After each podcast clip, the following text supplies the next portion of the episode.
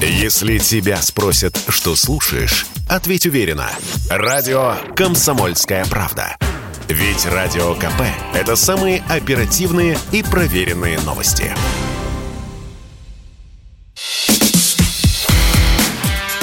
Диалоги на Радио КП. Беседуем с теми, кому есть что сказать.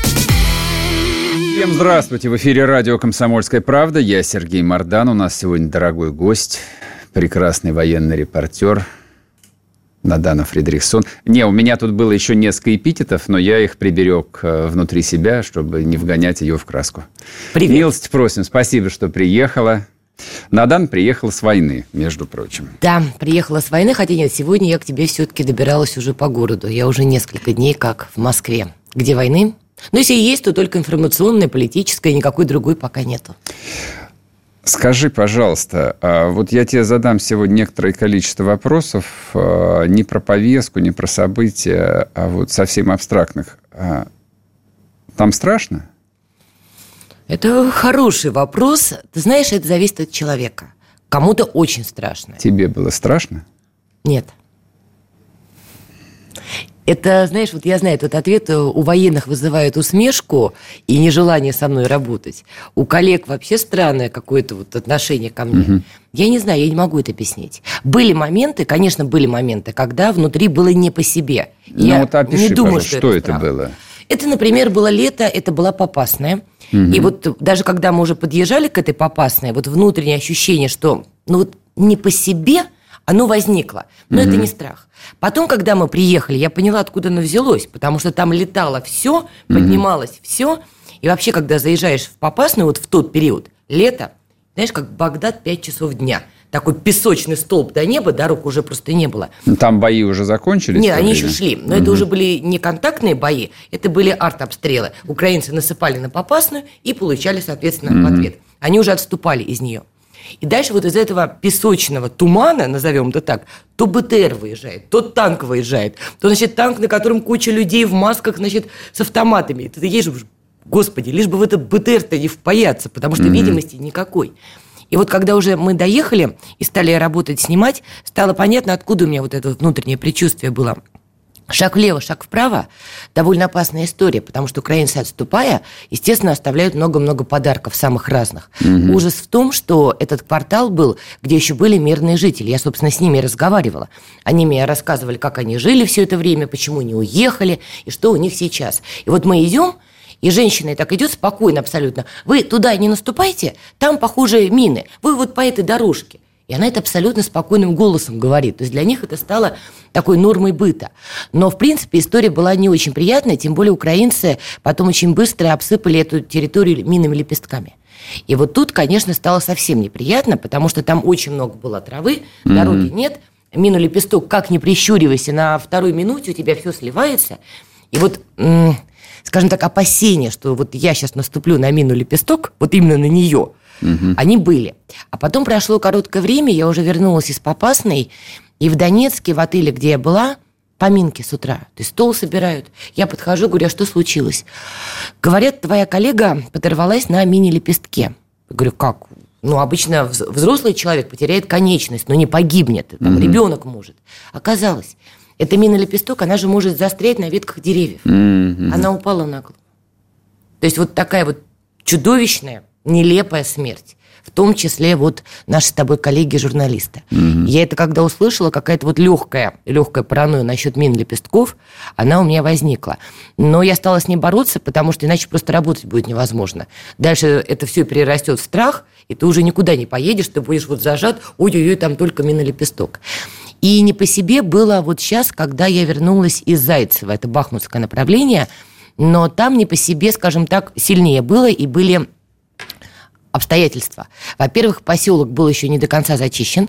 Понятно, что группа «Вагнер» там работала активно, но даже они признавали, что в отдельных домах, в отдельных подвалах вполне себе могут быть ДРГ. Могут быть ВСУшники, и они ловили уже, когда темной-темной ночью эти группы пытались выйти из дома и отступить mm-hmm. к своим, потому что украинцы отступили из Зайцева и тоже накрывают его из артиллерии. И получают в ответ, там и градами по ним работают, и 152-м калибром, чем там только по ним не работают. Но и они не скупятся, они там и хаймерсами кидаются, и, по-моему, это было еще три топора, судя по вот этому свисту характерному, по-моему, топорами они тоже кидались. И вот то, что ты идешь, и в любой момент из любого дома может выскочить прекрасный или непрекрасный ВСУшник или группа ВСУшников, mm. вооруженных и готовых отбиваться, это, конечно, добав, добавляло адреналина. Зашла я потом в дом, где был расчет минометчиц а, украинских женщин. Они мне рассказали, как они установили, что там были именно женщины. Это, конечно, прекрасная история. Они находили броники со стразиками. К сожалению, они их уже увезли, мне не показали. Угу. Там на брониках были всякие наклеечки миленькие. Я думаю, господи, боже мой, война войной, а женщина остается женщиной, понимаешь, ми-ми-ми на войне. И в итоге я брожу по этому дому, посмотреть, как они там, может быть, после себя что-то оставили. Иду, иду, иду, и обнаруживаю в сапоге, там сапоги стояли, а, гранату. Я так, опа. А я хотела его взять, посмотреть размер – Думаю, ну вот понять, может быть, женский, гражданского населения. Я так, обалдеть. Ну, естественно, позвала ребят и говорю, у вас тут сапоги, извините, граната. Ну, граната снаряженная или... Не знаю, он полез, что-то с ней сделал, открутил что-то и убрал. А, понятно, понятно, просто граната. Да, гранаты. Ну, в общем, вот такие моменты. И э, вот Зайцево, да, но там действительно ДРГ-группы, плюс постоянно вот эта канонада, прилеты, вылеты, прилеты, вылеты. Но, опять же, это не страх, это не по себе, и это хорошее чувство не по себе. То есть оно тебя группирует, ты не начинаешь носиться как турист по Лондону, а что это тут, а что это там, а давайте я пофотографирую. Mm-hmm. Ты как-то вот себя держишь в руках и держишь в уме, что в любой момент тебе, может быть, придется мордой вниз, мордой в бок, и бог знает, как еще мордой. Плюс, когда мы гуляли по этому самому Зайцеву, назовем это так, значит, там поднялся дрон. Жужжит и жужжит. Я, соответственно, спрашиваю, говорит, а ваш дрон? да, да, наш. Ну, замечательно. Я там закончила съемку, мы садимся в машину, и тут мимо нас вот прямо звук такой характерный. И парень, который сидел на первом сиденье, он поворачивается, он опытный абсолютно военный. Угу. Я вижу, у него абсолютно обалдевшие глаза, вот, вот круглые. Говорит, меня прям жаром немножко повеяло, что это мимо нас пролетело. Вот машина, и совсем мимо нас что-то пролетает. Пока мы сидели, думали. Второе, то же самое.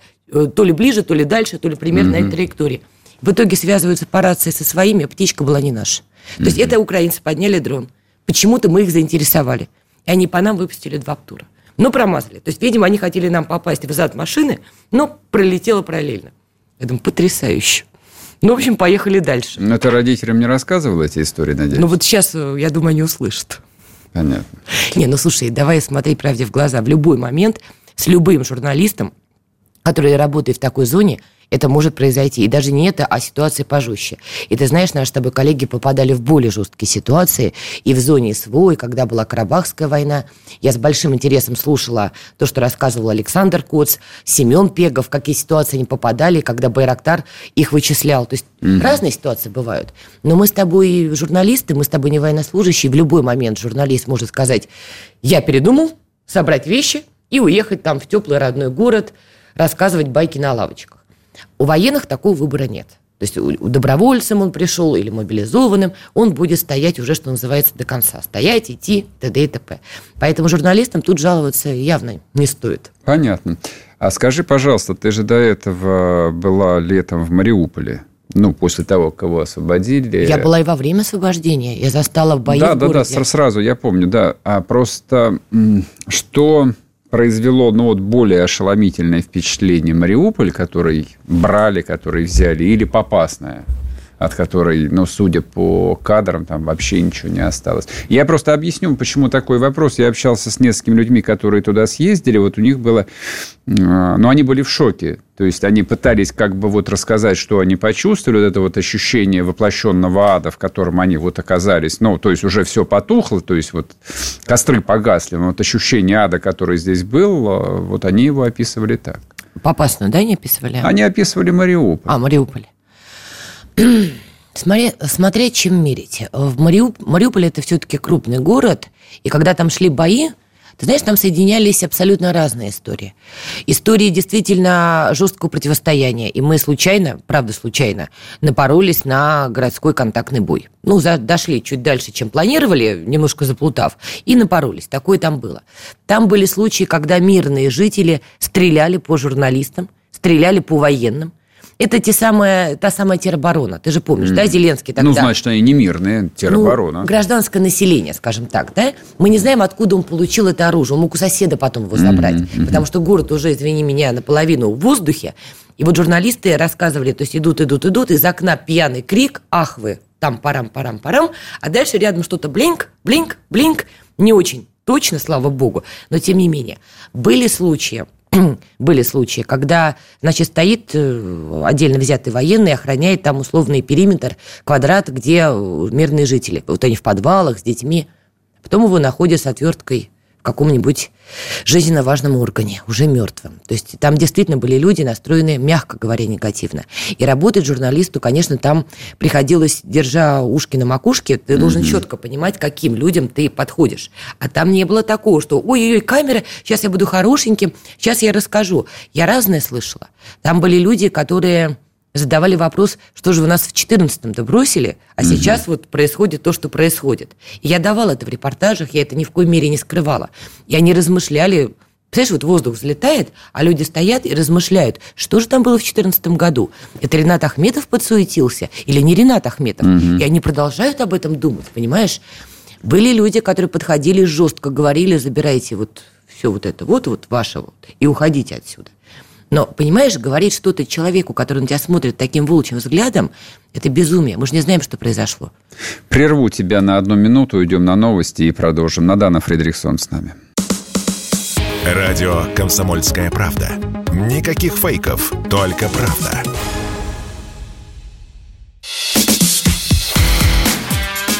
Диалоги на Радио КП. Беседуем с теми, кому есть что сказать. И снова здравствуйте, и снова радио «Комсомольская правда». В студии я, Сергей Мордан. У нас в гостях Надана Фредериксон. Она сегодня не в качестве ведущего, она сегодня в качестве гостя. Надан приехала с войны. Про войну мы и разговариваем. А, да расскажи, пожалуйста, вот э, про людей, которые по-всякому с тобой разговаривали, по-всякому встречали. Да, мы про Мариуполь говорили, и вот повторю эту мысль, да, были люди, которые говорили, уходите отсюда, и сказать им что-то в ответ довольно сложно, потому что вот это, например, конкретно был мужчина пожилой, я помню, у него была маленькая собачка на руках, mm и у него был невероятно колючий, отчаянный взгляд – я стою на него, смотрю, и я понимаю, что... Я не знаю, что у него произошло. Может быть, он только что похоронил дочь, может быть, сына, может быть, я не знаю. И что отвечать в такой момент, ты не знаешь. Впадаешь в ступор и молчишь. Ну что, дискуссию с ним открывать? Были люди, которые, видя камеру, наоборот, бежали к журналистам, кричали, снимите меня, я хочу передать привет. У меня там родственники в каком-то там городе называли города, чтобы они узнали, что я или жив, или я жива. Были случаи, когда мирные люди заманивали к себе домой, были случаи. Люди поднимались, волонтеры или журналисты, а там сидели вооруженные представители украинской стороны. Mm-hmm. И дальше происходило самое разное. Люди пропадали без вести, или людей потом находили убитыми, или этих людей пытались потом а, обменять на кого-то. Ну, по-разному. Зависело того, mm-hmm. зависело от того, кого заманили. То есть, исходя из этого, работа в Мариуполе действительно была довольно опасна. Плюс там, вот я вспомнила правила, которые нам давали на курсах Красного Креста. Никогда, ни под каким видом, как бы ни хотелось, ничего никому нельзя обещать. Приходишь в какой-то жилой двор, выбегает женщина, у нее дети маленькие, плачут, кричат. Ты смотришь на это, естественно, у тебя, ну, скажем так, нервная система начинает шалить. И она подбегает, смотрит тебе в глаза и задает вопрос. Вот вы сейчас снимете меня, мне же помогут, мне же помогут. Самое ужасное – сказать «да». Потому что ты понятия не имеешь, помогут этой женщине. Даже если ты лично обойдешь все инстанции, которые обнаружишь вообще в Мариуполе или за его пределами. Или не поможешь, или ей не помогут. Тем более она там не одна такая. И вот золотое есть платиновое правило. Журналист никогда не должен ничего никому обещать в кризисных зонах. Mm-hmm. Поэтому я честно говорила, я не знаю. Я правда не знаю. Там вот были, опять же, истории, женщина подходит, говорит, пожалуйста, передайте, там во дворе лежит тело моего сына взрослый человек, а, получивший ранение, погибший. Там действительно ездила черная машина, которая собирала тела, но их было мало. Я вообще видела только одну. Допускаю, что их было на тот момент несколько. Ну, вот они не справлялись. Поэтому сейчас, попав в Мариуполь, например, конечно, в голове лично у меня такая биполярка. У меня, с одной стороны, вот эти моменты, которые я хорошо помню до сих пор, а с другой стороны, я вижу город, который восстанавливается, там начинают что-то уже продавать. Я летом туда заезжала, дети уже на скейтах, самокатах катаются. Ты стоишь, думаешь, с ума сойти, вот еще совсем недавно. Кстати, вот тоже трогательная сцена, которая вряд ли когда-то у меня из головы выйдет – маленькие дети в подвале, это еще в период активных действий в Мариуполе, и к ним пришли ребята из э, ДНР, военные ДНРовские, и принесли всякие конфеты. У меня тоже это есть в репортаже, и там два мальчика, ну, судя по виду, им там годика 3-4, совсем, совсем маленькие. И они на эти конфеты, шоколадки, естественно, накинулись, там разные были известные им э, бренды этих шоколадок. И вот один взял один бренд шоколадки, там X, а второй взял другой бренд шоколадки Y. Я, я понимаю, что они хотят и то, и то. И два маленьких мальчика друг друга кормили, вот давай ты у меня укусишь, а я у тебя укушу. Вот чтобы обоим досталось по кусочку каждой из этих шоколадок. Сейчас все эти детки, я так понимаю, гуляют уже, ходят в какие-то школы, детские сады, то есть там действительно жизнь а, восстанавливается, насколько это возможно, хотя давай смотреть правде в глаза. Дома там строят, жилые дома строят как могут, быстрее – но это не та вещь, где можно и нужно торопиться, потому что дом дело такое хрупкое. Там лучше подойти ответственно. И наступает зима. И далеко не все люди в Мариуполе сейчас получили ключи от квартиры, где свет, тепло и прочее. И об этом, конечно, надо говорить, надо думать, потому что эти люди, если останутся в тех условиях, в которых они были, они зиму не переживут. Но я не одна такая умная, я думаю, прекрасно это осознают и люди, которые отвечают за Мариуполь сегодня. И думаю, там есть какие-то решения, как помочь этим людям. Главное, чтобы про них никто не забыл и не сказал, ну, там вроде что-то строится, значит, все хорошо. Вот, конечно, надо держать руку на пульсе, потому что Попасна, если вот ее брать, там почти все уехали. Я думаю, даже те люди, которых я записывала летом, я думаю, на данный момент они ее покинули. Мне так кажется. Mm-hmm. Но, конечно, нужно проверять. Территории, куда заходит Россия, конечно, должны быть под пристальным вниманием. Там везде надо отслеживать, живут ли люди, если их возможность оттуда увезти, эвакуировать, если там плохие условия жизни, по каким причинам они отказываются, если отказываются. И, конечно, максимально создавать а, условия для жизни, не замалчивать эти проблемы, потому что все это подыгрывает украинской стороне, абсолютно все.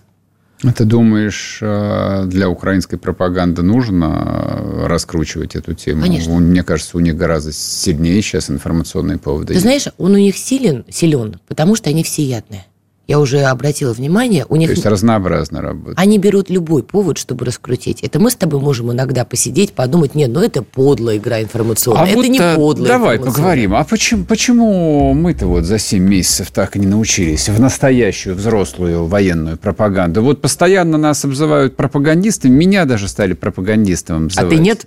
А для меня это была бы честь. Я люблю сказать, что у меня вообще в дипломе отметка стоит по военной пропаганде. Ну, прекрасно. Вот. Но я помню, как меня учили. Никак меня не учили.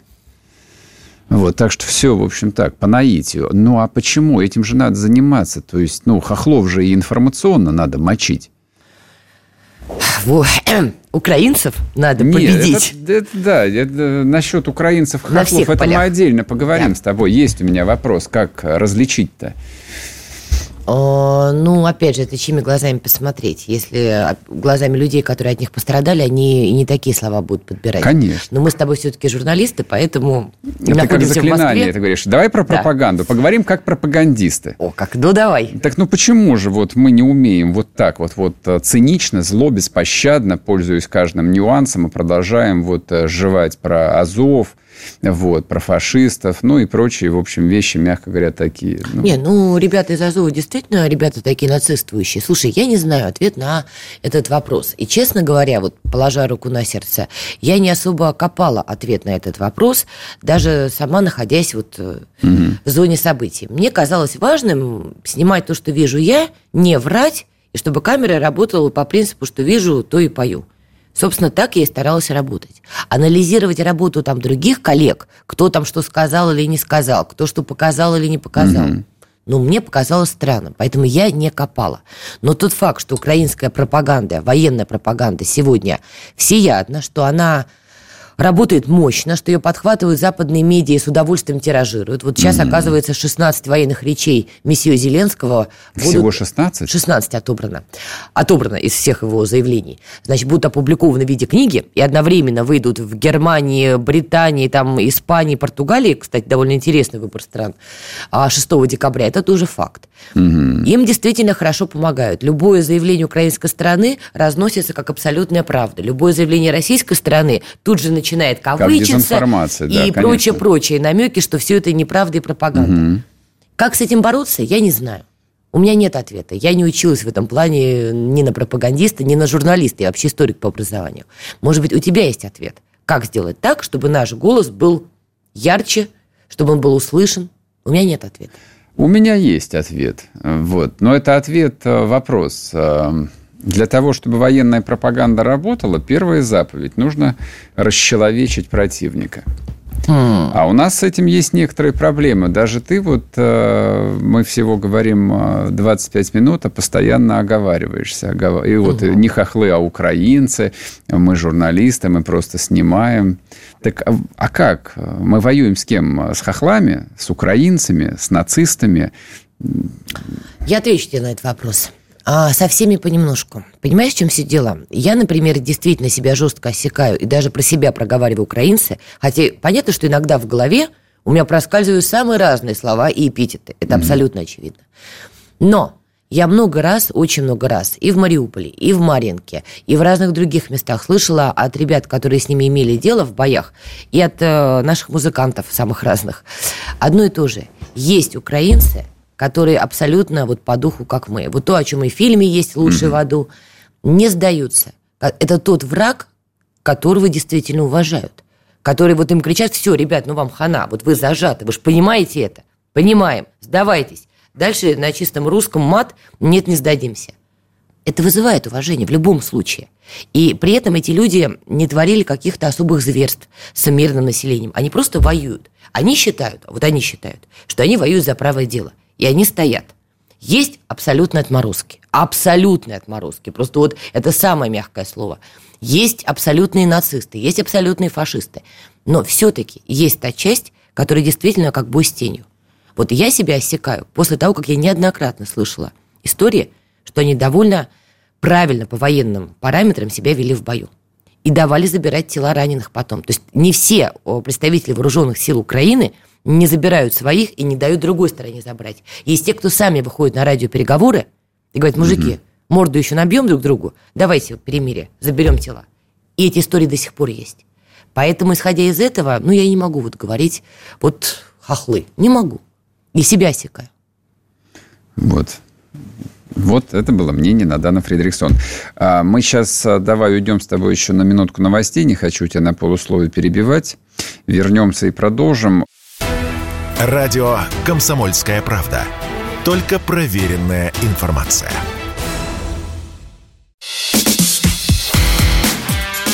Диалоги на Радио КП. Беседуем с теми, кому есть что сказать. И снова здравствуйте, и снова в эфире радио «Комсомольская правда». Я Сергей Мордан, Надана Фредериксон, вернувшаяся с войны объясняет за войну. Ну, практически так, да, за боевые действия. Угу. Так а, по поводу пропаганды, два слова еще. Вот а, закончи, скажи. И...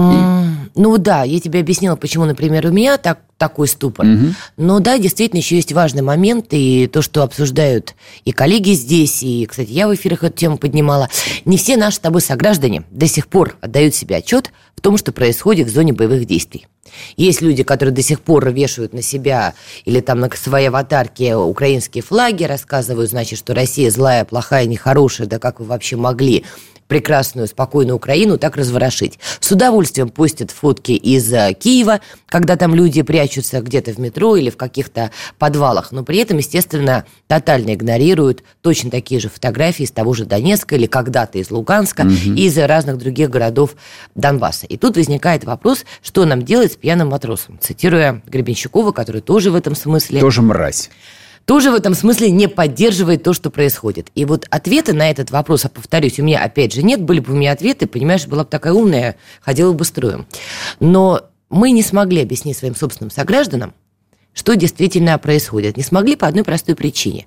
Мы стали говорить сложно, мы стали говорить про денацификацию, что не все украинцы нам враги, что правда, это правда. Конечно. Но она очень сложная и витиеватая.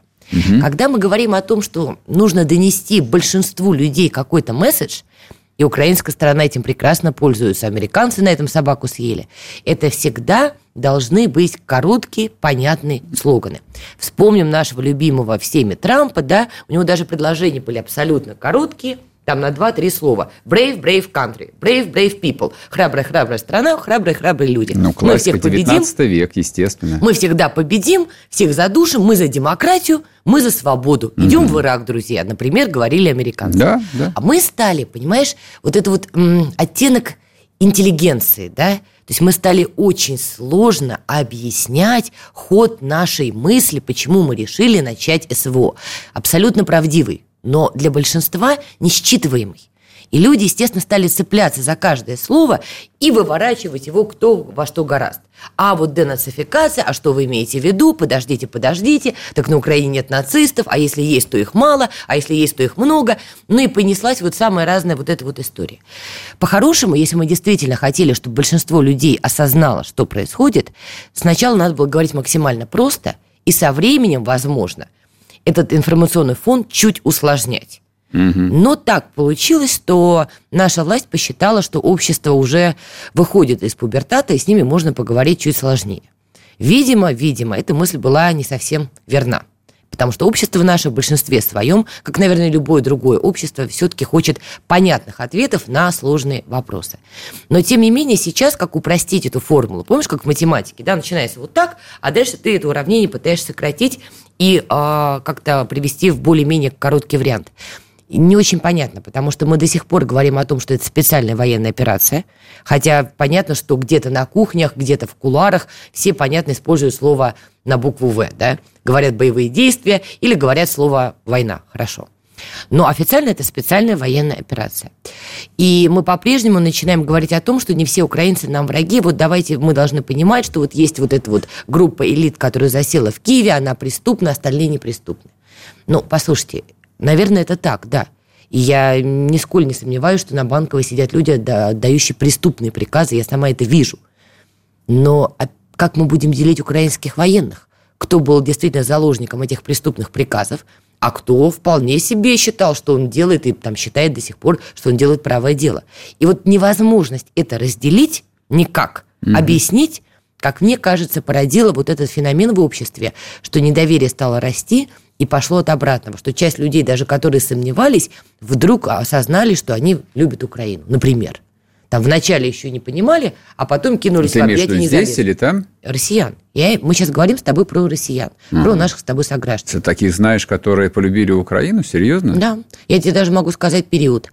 А в начале СВО они были озадачены тем, что происходит, то есть пытались собрать информацию из всех возможных угу. источников, которые у них есть, а источников много, после Мариуполя после Мариуполя, и я объясню почему. Тогда западная пресса, ну они молодцы, поработали на славу. Каждый день фотографии из Мариуполя, каждый день рассказы про то, как русские там всех задушили и не задушили, прибили не прибили. Каждый день вот эти интервью тогда еще с Колыны, Волыны, где они рассказывают, как они браво, значит, пытаются спасти город. И это, видимо, возымело эффект, потому что часть людей, которых я знаю, mm-hmm. это не статистика по стране от слова совсем. Да-да, я Это даже не погрешность Это твой, твой круг, да. А, ну да, вот именно после Мариуполя я говорю, ну послушай, я говорю, ну окей, я понимаю, что там э, ребята из CNN работают круче, чем я, но mm-hmm. посмотри там то, что я сняла, посмотри то, что сняли mm-hmm. другие репортеры. Ну сопоставь. Говорит, э, все пропаганда. Вот, вот я вижу, что там произошло, там была трагедия. Так, вопрос. Хорошо, раз э, ты сама выводишь э, вот на разговор про внутреннего врага, давай поговорим про внутреннего врага. Ну, я бы не сказала, что враг. Это внутренне сомневающийся, знаешь. Так что нам делать с этим сомневающимся? В Гулаково или как? Так, господи, ну как? Почему? Ну, а почему? Ну, как? Это же вариант рабочий, проверенный. Почему нет-то, господи? Это же это работает. Никакого ГУЛАга уже, понимаешь, нет и быть не может. Да конечно, это понятно, уметь надо в ГУЛАг конечно. Я боюсь, специалистов нет у нас. Ну, послушай, человек, который предлагает кого-то отправлять в ГУЛАГ, должен сам про себя быть готовым в этот ГУЛАГ отправиться. Потому что а если момент... в роли Френкеля Нет, готов, в, а в роли заключенного. Уж в какой-то момент, понимаешь, я выйду из-под контроля, настучу на тебя и скажу, а Мардан-то родину не любит. Любит, и к неправильно. значит, любит неправильно. Любит неправильно, да. И к Мардану черный воронок, а я, значит, буду занимать эфирное Хорошо, время так, Мардана. а как? Не квартиру, но эфирное время. Новые времена, новые, значит, желания а, отобрать что-то у человека. Нет никакого ГУЛАГа.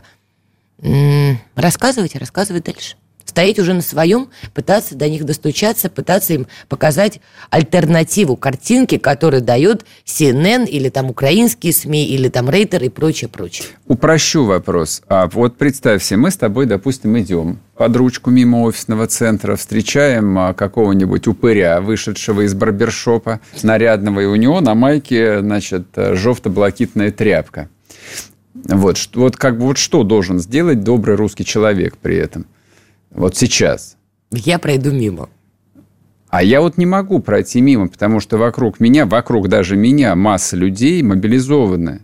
И что ты сделаешь? Вот я знаю людей мобилизованных, вот это меня лично уже касается. А, я не поручусь, что я бы воздержался бы от того, чтобы не взять с пола кирпич и не шандарахнуть его. То есть убить?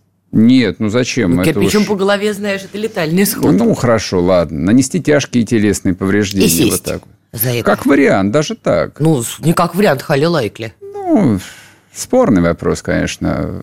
В отделении полиции тоже русские патриоты работают. Ну, там разные Скажут, что работают. сам упал.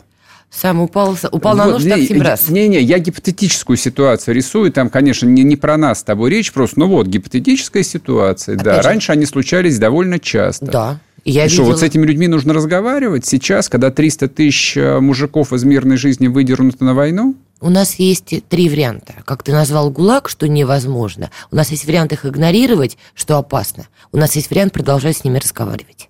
Я четвертого не вижу. Ага. У тебя есть? Да. Какой?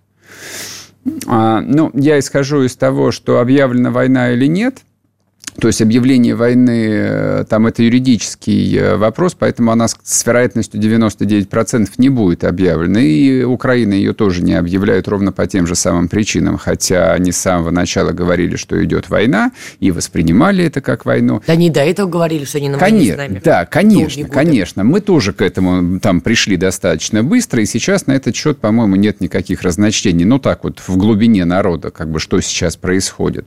Вот, поэтому я-то исхожу из того, того, что в воюющей стране, то есть подобный человек, он а, но он провоцирует, то есть он провокатор, то есть к нему можно, там, если хотите, и уголовную статью действующую применить. И пополнить число мучеников режима, как потом да, напишет да, CNN. Никаких, никаких Что вопросов. По... CNN? Хорошо, любая другая американская... Пополнить, да, пополнить. Как, не вижу ничего в этом плохого. почему, кажется... бы и не, почему бы и не пополнить, например? А на мой взгляд, опять же, я тут не социолог, не политик, и упаси меня Господь, совершенно не собираюсь им становиться, но когда мы видим, а мы видим, что общество раскалибровано, и когда действительно очень много людей, определенный процент людей, сомневающихся и готовых склониться то на одну, то на другую угу. сторону, пополнять фонд тех, кого потом западная пресса будет называть мученики режима, неправильно и недальновидно. Понял. Потом услышал. уже против нас вот это и будут разворачивать. Хорошо, ладно, с этим понятно. А, честно говоря, меня больше занимает даже вопрос там вот не московской э, недорезанной интеллигенции, вот, сколько вот этих глубоко травмированных людей с войны, тех, кто живут и на освобожденных территориях, и тех, кто еще будут, те, кто еще окажутся внутри России. То есть все эти люди несут себе там большую именно вот э, военную травму. И, ну, как и ты сказала, то есть многие недобро смотрят, у многих там свои трагедии, у многих неоднозначная позиция. Вот а, их как а, вылечить?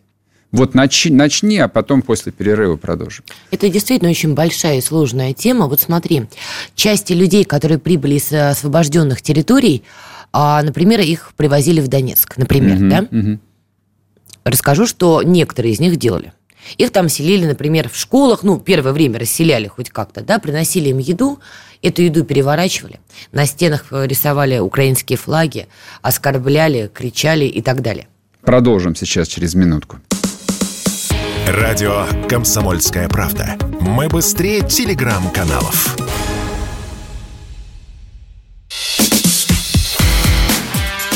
Диалоги на Радио КП. Беседуем с теми, кому есть что сказать. И снова здравствуйте. Блистательная Надана Фридрихсон в эфире радио «Комсомольская правда». Я Сергей Мордан. Надан, прошу. Итак, а, самая главная часть нашего разговора про легендарных вагнеровцев. Итак, они тебе не рассказали про иерархию. Про внутреннюю иерархию мне, по крайней мере, нет. Хотя, если покопаться, наверное, по каким-то осколкам в публичном доступе что-то, наверное, mm-hmm. можно будет mm-hmm. из этого собрать. А, скажем так, я видела две категории а, группы «Вагнер». Первая категория, которую я про себя, лично мое определение, назвала такая вот элита. Это люди, которые бывали много раз в самых разных боях, обстрелянные, понимающие, как надо себя вести в самых разных ситуациях, не потеряющие, не, не способных потеряться в этой ситуации. И это люди, которые не готовы сдаваться в плен. То есть, если происходит некая ситуация, они понимают, что эту шахматную партию они проиграли, эти люди готовы пойти на все, но в плен не сдаться.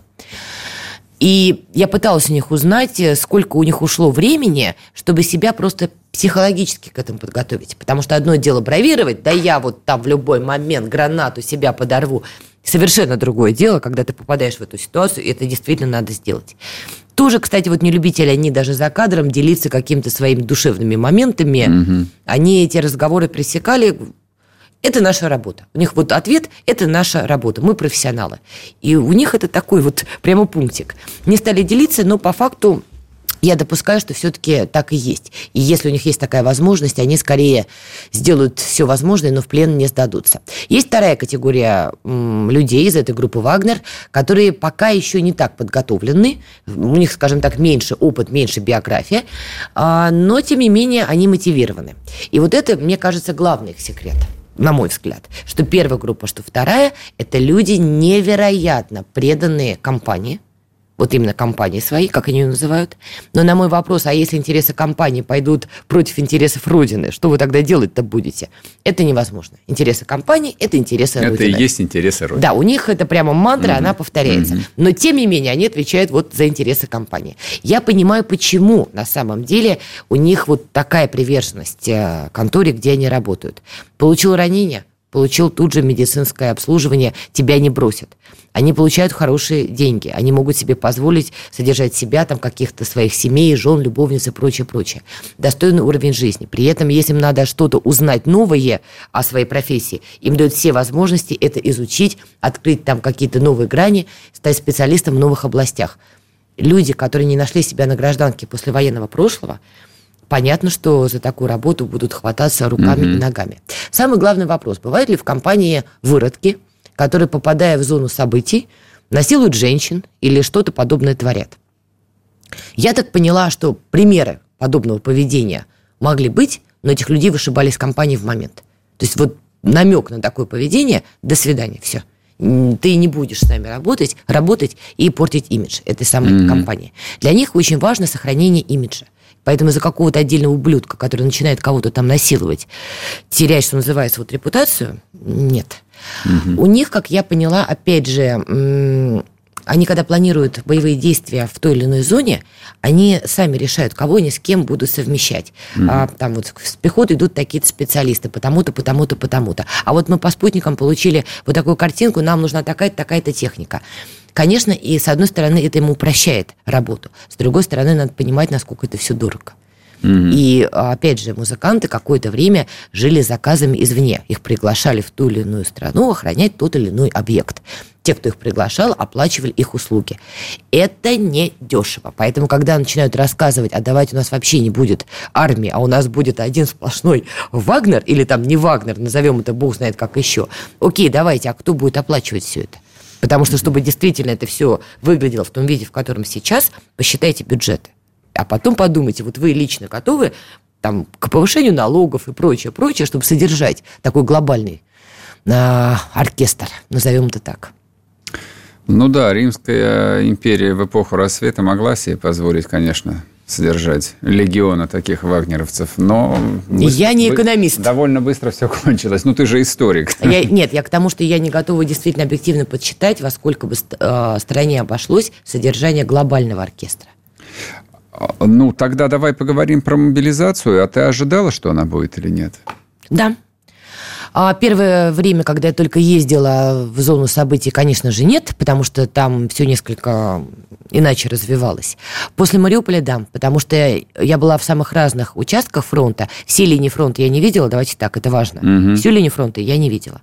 Но те участки, где я была, я слышала одну и ту же фразу – нам не хватает людей. Военные тебе это говорят. Полевые командиры, ДНРовские, ЛНРовские, они в этом плане были более, скажем так, открыты к разговору. Угу. От российских военных я этого не слышала. С другой стороны, они не особо со мной а, разговаривали как журналистом. Давай тоже это понимать. Но вот э, от полевых командиров Часто я слышала эту фразу «не хватает, не хватает, не хватает». После Мариуполя она стала звучать все громче и громче. И когда я летом снимала, например, вот Тошковку, только-только освободили, это луганское направление, mm-hmm я очень четко поняла, что да, с людьми действительно проблема. И уже вернувшись, я даже близким людям говорила, что я не знаю, как, как будут решать эту проблему, но людей там не хватает, может а быть, вот действительно какой, будет мобилизация. В, как, в какой момент ты это поняла, что это будет обязательно? Ну, понимаешь, я человек такой, что называется, творческий. Мимо меня проезжал танк, угу. в Тошковке это было. На танке сидели несколько человек, бойцов невероятно уставших. Одному из них было сильно за, очень сильно за 40, mm-hmm. я думаю, даже так ближе к 50. Это ЛНРовцы были и двое совсем молоденьких, вот совсем прям вот, как я их называю, мальчики-чупа-чупсы. Угу. Тоненькие, высокенькие, худенькие, с огромными глазами, немножко ошалевшими от всего, что происходит. А там только что авиация отработала, то есть там прям было в этом плане парадно и громко. И вот они ехали, я на них посмотрела, посмотрела на этот контраст, как раз у меня в голове вот это еще крутится пластинка, что я от разных людей слышала, не хватает людей, не хватает людей, и почему-то вот эта картина – там еще бахи какие-то были, то ли выходы, то ли прилеты. Я уже сама mm-hmm. в тот момент перестала определять. И почему-то, да, вот в этот момент меня шандарахнуло. Вот, вот будет, будет, будет, будет, будет. Что будет, в каком виде будет, в, как, в какой период, без понятия.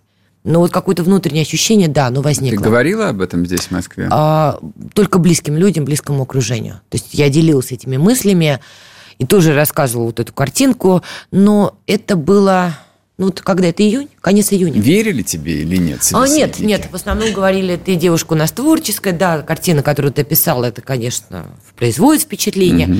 Жалко, что ты ее не сняла, а я, правда, я, камера была в этот момент в руке, я как-то вот залипла на эту картину и даже ее как-то поднимать не стала. Она у меня в голове, эта картинка осталась. Ты вот э, девушка у нас впечатлительная, да, картинка мощная, произвела на тебя впечатление, угомонись. Ну и, в принципе, я там в июле уже, когда побыла в Москве, отмылась, отъелась, что называется. Думаю, ну, да, может быть, показалось. Ну, а потом уже стало происходить то, что... Понимаешь, когда это вот жизнь в двух мирах, я не знаю, как мои коллеги с этим справляются, там Дима Стешин, Александр Коц, они проводят там больше времени, чем я, но все-таки тоже выезжают. Сейчас я очень рада, что мне удалось почти месяц а, пробыть в зоне событий два разных мира. То есть меняется даже мышление. Ты живешь какое-то время в зоне событий, буквально через полторы недели у тебя перестраивается мышление. Ты вообще по-другому начинаешь реагировать на какие-то вещи. Приезжаешь в Москву, у тебя уходит время на калибровку, перестроиться. Два мира, правда, абсолютно mm-hmm. два разных мира. Как коллеги решают эту биполярку, не знаю, у меня пока меня немножко штормит. Может быть, а там у меня был уже конец командировки, когда эту картину увидела. Я, видимо, уже очень погрузилась в мысли людей, в быт людей, в реальность, которая вокруг них. Может быть, как-то вот это навело меня на мысль, что да, что-то будет, и, видимо, мобилизации не избежать. В общем-то, не удивилась, когда ее объявили. Нет, потому что вот эта июньская история, она в голове у меня засела. Хотя, говорю, когда приезжаешь в Москву, тут тебе, пожалуйста, и кафешки, и кофе на вынос, и вода в неограниченном количестве, а там надо, понимаешь, вечно с бутылочкой ходить, чтобы хотя бы утром зубы почистить. В Донецке mm-hmm. воду дают раз в три дня, то есть это тоже надо понимать. А, да, я стала думать, что стала сомневаться в своих выводах. Но это бытие определяет сознание. Последний вопрос. С твоей точки зрения, а, ну ты же не забыла еще мирную довоенную жизнь, да? Вот эти вот э, сотни тысяч э, отвоевавших, отмобилизованных, э, которые вернутся в конце концов, сотни тысяч, если не миллионы людей, которые жили на воюющих территориях, они теперь граждане России, а, семьи мобилизованных, это еще миллионы людей. Вот это вот новый гигантский пласт, который внутри России возник, а, это вот э, теоретизи... такие теоретические разговоры про то, что Россия теперь э, не будет э, такой, как была в мирном 18 году? Или нет? Думала ты над этим? Думала. Я тебе даже больше скажу, уже мир не будет таким, каким он был в 18-19. Шутки, понимаешь, э, и ты ностальгически вспомнишь маску, поправляя броник. Угу. Ну, доля истины в этих шутках есть. Россия уже изменилась и продолжает меняться, и прежней она никогда не будет. И вот эти люди, про которых ты говоришь, это очень важно, потому что эти люди могут стать палачами России, а могут стать защитниками России. Если, вернувшись после боевых действий, они поймут, что они брошены, забыты, что они в итоге спиваются где-то там по лавочкам, кто-то без конечности, кто-то с конечностями, но с травмами, и вот они рассказывают, значит, своим собутыльникам, как они там давали жару, эти люди станут в итоге палачами, потому что сыграть на их нерве, на их а, боли, на их обиде, ты знаешь, даже много денег не нужно. Угу. И этих людей будет много, это действительно станет угрозой. Этих людей ни в коем случае категорически нельзя забывать. Во-первых, в принципе, нельзя забывать своих солдат, своих военных, о какой бы компании ни шла речь. Это, в принципе, неприемлемо. Но ты лучше меня знаешь, что наша с тобой Родина и в прошлой своей реинкарнации Советский Союз, да, она этим грешила. Героев Афганистана пытались забыть, пытались сделать вид, что их не было. С чеченской компанией было. Главное не повторять эту ошибку. Тогда эти люди станут нашими защитниками. Спасибо тебе, что пришла к нам. Надана Фредериксон была в эфире. Всего доброго. Диалоги на Радио КП. Беседуем с теми, кому есть что сказать.